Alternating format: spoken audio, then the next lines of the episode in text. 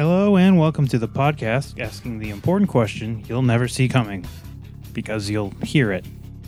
Hi, I'm Chris Reeves and I'll be your host.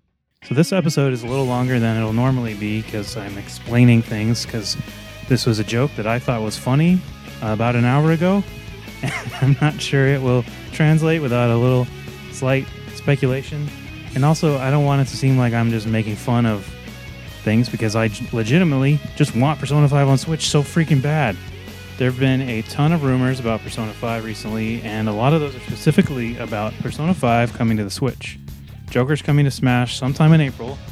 Persona 5R was recently confirmed. There was even a recent Best Buy leak that showed Persona 5 listed for Switch in their inventory system, but still there's nothing that has been confirmed.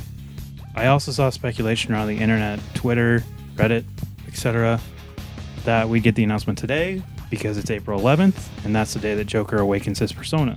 So, with all that in mind, let's ask the question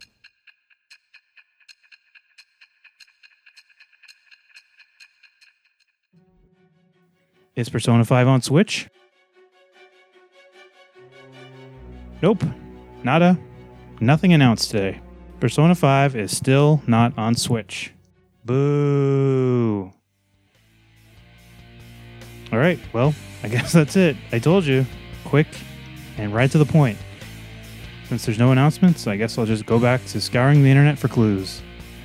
You can email me feedback, encouragement, really anything at ispersona5onswitch at gmail.com. All right, so fingers crossed that we get Persona 5 on Switch next week.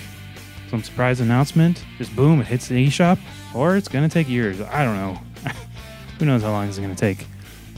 Until next time, remember to take your time.